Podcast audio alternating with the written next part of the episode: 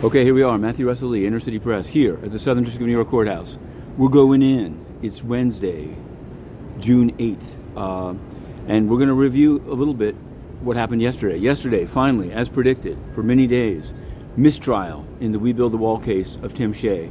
After many days, honestly, uh, last week, juror number four, who now we're going to name as Roberto, he's given his name after the trial. He, it was said, but then the judge wanted to seal it. Roberto Juror number four uh, said that the whole thing was a witch hunt and that it should have been brought in the South, that there was no reason to be brought in the Southern District of New York since so few of the donations to We Build the Wall came from here, which is a bit, bit true.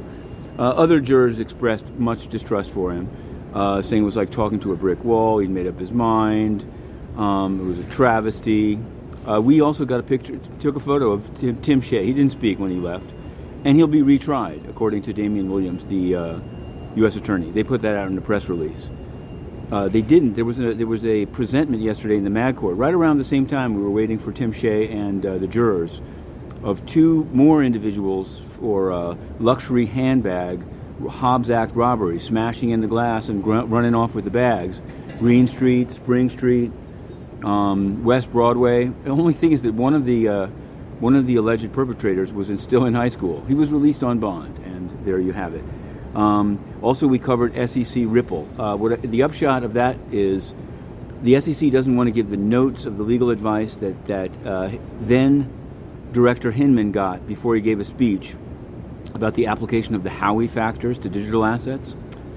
Looks like they might lose, at least according to the judge's questioning. Judge Netburn asked, didn't seem very convinced by that.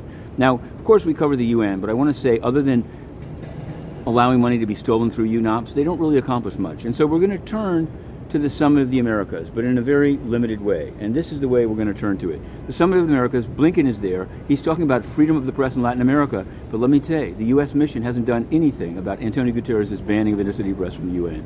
And so, don't believe the hype. To be continued.